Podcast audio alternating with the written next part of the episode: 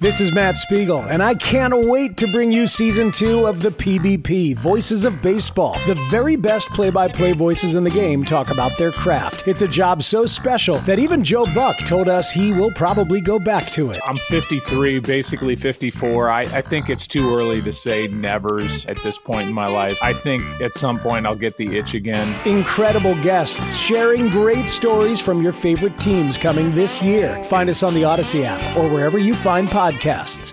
All right, guys, uh, I got to tell you really quick uh, before we go on to anything else about our wonderful partner here at Love the Star. It is Boomer Jacks. I, have been telling you guys about them for several weeks now. Bryan and I both have. Uh, we love seeing you guys send us those photos on social media of you guys hanging out out there, uh, enjoying a cold beer, enjoying some wings or a burger or whatever else.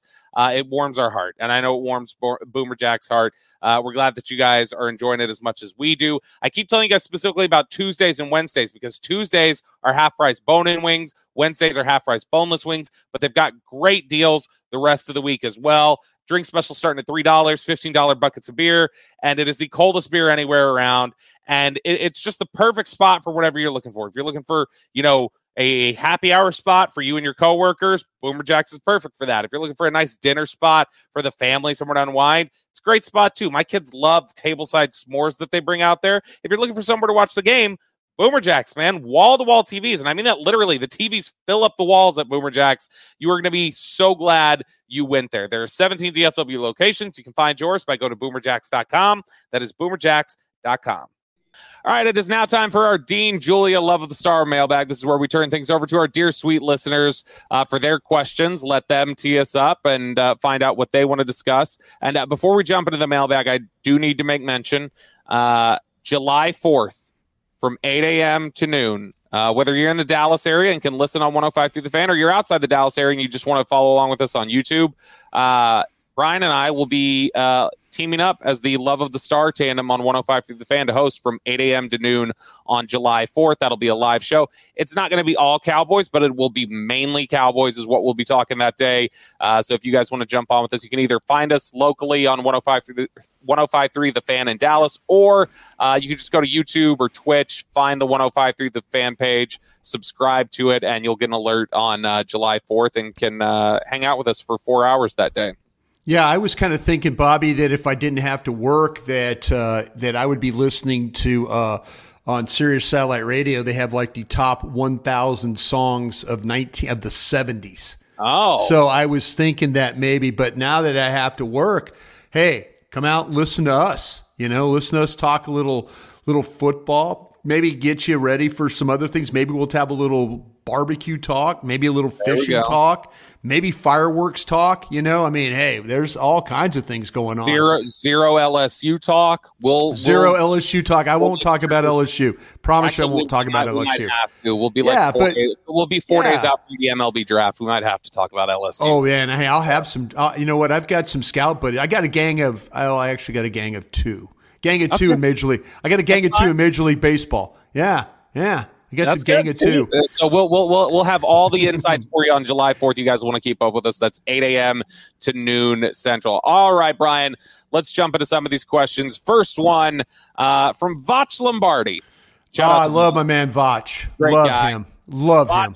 Vach says if Matt Waletzko has a ridiculously good, good question, and he looks question. like a starter, do you leave Tyler at left guard, your future left tackle, uh, or save money on Steele, future right tackle?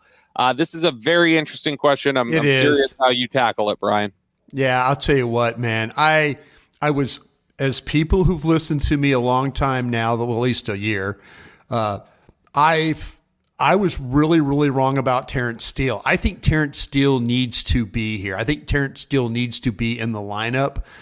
But I, as a former personnel guy, I could see exactly why Vach asked this question because yeah. if it's a if it's a deal where you're paying you're paying Steele this year on the tender. Was it like four and a half million dollars on that yeah, tender? Uh, I'll look it up right Some, Somewhere right around there. Okay, if you're looking for a long term deal, which he probably is, and he's going to probably continue to play at a high level, you can't um, four point three million this okay, year. Okay, there you go. So four point three million on that tender.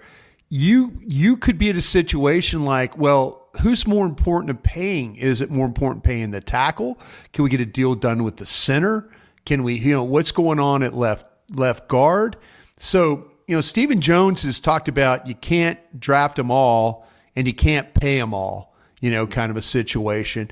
If if Matt Waletzko shows that he's got the similar trajectory, and, and let's be honest, I mean, when Zach Martin missed having Terence Steele next to him in the second half of that yeah. season. He really, really did. Down, you know, Tyron Smith, you know, did the best he could, but they weren't the same group without him being over there. So I from a from a front office standpoint, if Waletzko shows me that he can handle the job and can work with the guards and can be productive in the running game and can set up in pass protection and all those things, boy, I am sure looking at that. If that saves me some big time money, you know, going forward, I'm going to look at it. But man, you have to be walking on water if you're Matt Waletzko because I think the world now of Terence Steele. Dead ball's wrong about him, but you know what? You know, he's a guy that's proven his worth but it might come down to they need that money. They can't afford to give him 10, 11, 12 million dollars to be a right tackle. They might that might not be something that they can they can stomach right now. Next question here kind of expands on. Did I answer that the right way? You think? I, yeah. I, I, think you do. You did. feel the same way? Do you feel uh, like I do? Uh, there is some, there is part of me that says, look, if you were to just move, if you find that he's good, and part of this question would also have to do with do we find that Waletzko is better at one specific side? Like, like yeah. just just because he's good at right tackle, like Terence Steele has shown he's good at right tackle, left tackle he's not as good. Right. You find that maybe that's the case with Waletzko. So you may not even have a choice to say, well, we can move Smith inside and put Waletzko yeah. left tackle. It may not be an option. Um, I, I, I think that Waletzko is somebody that the Cowboys believe has starter potential. I think I, they do too. I, I think they do too. And the fact that he was able, you know, if they, I feel like they got that shoulder, that shoulder situation, that subluxation. They yeah. had that problem, and I think they got that thing tightened up. He so if, is a tremendous foot athlete for his size. No question. It's ridiculous yeah. the way that that guy moves for his size. That's one of the reasons I think they do like trying yeah. Waletzko out inside a guard because he has the ability to get up right. at the second level with that size right. so i don't maybe, maybe he's a maybe he's viewed as a zach martin replacement maybe it's nope we got our tackles steele and and Tyler. And no, this yeah. is future right guard. That may be what it is. Uh, but here's a question from Brandon Laurie. And I think that it kind of expands on that. The offensive line could look completely different in 2024. Here's the worst case scenario for you, Bryan. Biadasz and Steele walk in free agency. Tyron Smith and Zach Martin retire. Then Tyler Smith is the only one left next year. That's mm. not that's a worst case scenario, but that's not the most impossible scenario. There's a there's a series of events that could lead to that being the case. So with that in mind, how important is the development this season for Waletzko, Ball, Farniok, and Richards? Okay, this is where I I, I did talk to Will McClay about Asim Richards. I, I mean, I point blank. I I said, listen, you I think you stole one here. You know, mm-hmm. we've seen them draft mid round uh, offensive linemen, usually from a directional school or something like that, yep. that just hasn't really panned out like it needs to pan out. But they might have actually hit the fact that you watch Asim Richards play against Clemson, Notre Dame, Florida State, Miami, you see like a real player there. They they'll tell you he just needs to get stronger the again the athletic ability with him, I, I think they I think they stole one. I really do. So that gives me hope. Uh, the Farniok thing, honestly, I think if something happened with Tyron Smith, that okay, you kick Tyler Smith to left tackle, and now who's the starting left guard? It's Matt Farniok, You know, so maybe that's some way of kind of keeping him in the mix. Maybe Matt Farniok is your center you know, when uh, if if everything in this uh, kind of this doomsday offensive line scenario. Sure. So I I I am not as high on ball. I'm just not. I just I, I felt like I mean with the with Waletzko. He misses like the majority of training camp, he comes back like the last game and he looks in the last preseason game, he's out there playing. He looks better than he looks better than Ball, and Yeah. he didn't and he didn't do anything really all training camp except you know they threw him in there at the end to have to play. So I, I, I'd like to. I'll admit if I'm wrong on Ball, like I was Steele. I just don't. I'm. If you had to power rank him, of the guys you talked about, he would be the last guy on my list. I just don't I just don't trust him right now. I, I don't, and that would be one that I think I could maybe be better, find better, you know, that kind of thing. You know, you, you, what about a guy like T.J. Bass? You know, I mean, maybe maybe they maybe one of these guys that we're not talking about so much that they got, you know, as a undrafted free agent could be a guy like all of a sudden in camp. It's like, wow, this guy's got, you know, TJ Bass should have probably been drafted from Oregon. He wasn't. So I, I that's kind of my hope that somebody like that kind of shows up. But I, my trust level with Ball is is minimal right now. When you look at specifically Farniok, I think one of the things that's important to remember is even if they never view him as a starter, which I don't know that they they don't, they may feel like he can be somebody who would eventually start. I think that they feel like in a pinch he could play anywhere. He He could. could play. He could play any of the five spots. I think they feel that same way about Asim Richards. Yeah. And so the idea being that even if they don't view those guys ever as being full time starters, those are two guys who could hang around for a very long time just based off of that. Um, as being guys who have the ability to cover anything that they need um, and play either side, snap the ball, whatever they got to do. Those are very rare traits, and I think they really believe in Farniok and Asim Richards as guys who can do that. Uh, next question here. You know what it is? His mailbag. So why don't we ask a question from him? Dean Julia is asking, what is a good upside player comp for Damone Clark, like a player he can grow into being? Now, I know I just thrust this on you, Bryan, so I'm not going to, I'll give you a sec to think about it. I'm going to throw out my name first. Go ahead. right. So the high upside projection for me on Damone Clark, because I've thought this for a, a little bit now, is the guy that I would hope he could eventually become this guy, Demario Davis.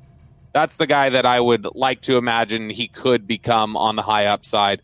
Uh, the the longtime Saints and uh, Jets linebacker, and a guy who I think physically is is very similar. Uh, plays with a, a real intensity and and violence and and has you know really uh, fantastic speed uh, to to run down some of these guys sideline to sideline. Um, I, I think that on the the high upside, you would say if Damone Clark could become Demario Davis, you'd be very happy with that, and it's it's certainly within the realm of possibility. But does anybody stand out for you, Bryan, as a good player comp for Damone Clark? Could he be another LSU guy? Which one? Bradie James. Oh, that's interesting. Um, Yeah. Could he be that that uh, you know? Could he be like a physical point of attack player, run down guy? You know, plays a little bit of some coverage. Maybe not the best at it, but good enough. Has a nose for the ball. You know, always kind of in the pile guy. yeah. I kind of I kind of feel like that if you're talking about cowboy comparisons, that he would be a guy because I, I I see like Bradie had great physical toughness. I think Clark I think Clark has got toughness. I think he just needs to learn what he needs to, how to play the scheme, where he needs to be. You know, maybe that you'll get a little bit more awareness. But I, I kind of like the, the physical makeup of him and how he's able to play at the point of attack. So I would compare him to maybe the high end would be Bradie James. Well, and I think that so I I think that's a good comp. Um, the, physically, they're they're similar. Um, they play with a lot of physicality. I would actually say Damone Clark's probably a better athlete than Bradie James. Yeah, was, probably so. That's a benefit there because Bradie was generally kept inside. Right. Uh, I, I feel like because of some of the athletic limitations, so he wasn't going to be as much of a like a run and chase will. Damone Clark can play, I think, inside or or play off ball if he needs Yeah, to. I was just thinking about the size and the I- physicality at the point of No. attack. I Yeah. do think it's I think it's a great comp, but I think Bradie was probably where Bradie has Damone Clark beat right now. Is I think Bradie was a, a, a high IQ linebacker, I yeah, exactly. Yeah. and, and yeah. so the, you get some trade offs there. But in general, I don't think that that's a, a bad comp at all. I think that that one makes a lot of sense. All right, that does it for us here today on the Love of the Star. As we mentioned, uh, keep an eye out for July 4th. You can join us over at 105.3 the fan. Uh, if you're in Dallas, you can turn us on your radio. If you're outside of Dallas, you can catch us on YouTube or Twitch. Just go find 105.3 the fan and subscribe there. But Bryan and I will be with you live 8 a.m. to noon on 105.3 the fan on July 4th. Uh, and we'll be back with another episode for you guys here shortly. For Bryan Broaddus, I'm Bobby Belt. We will talk to you guys later.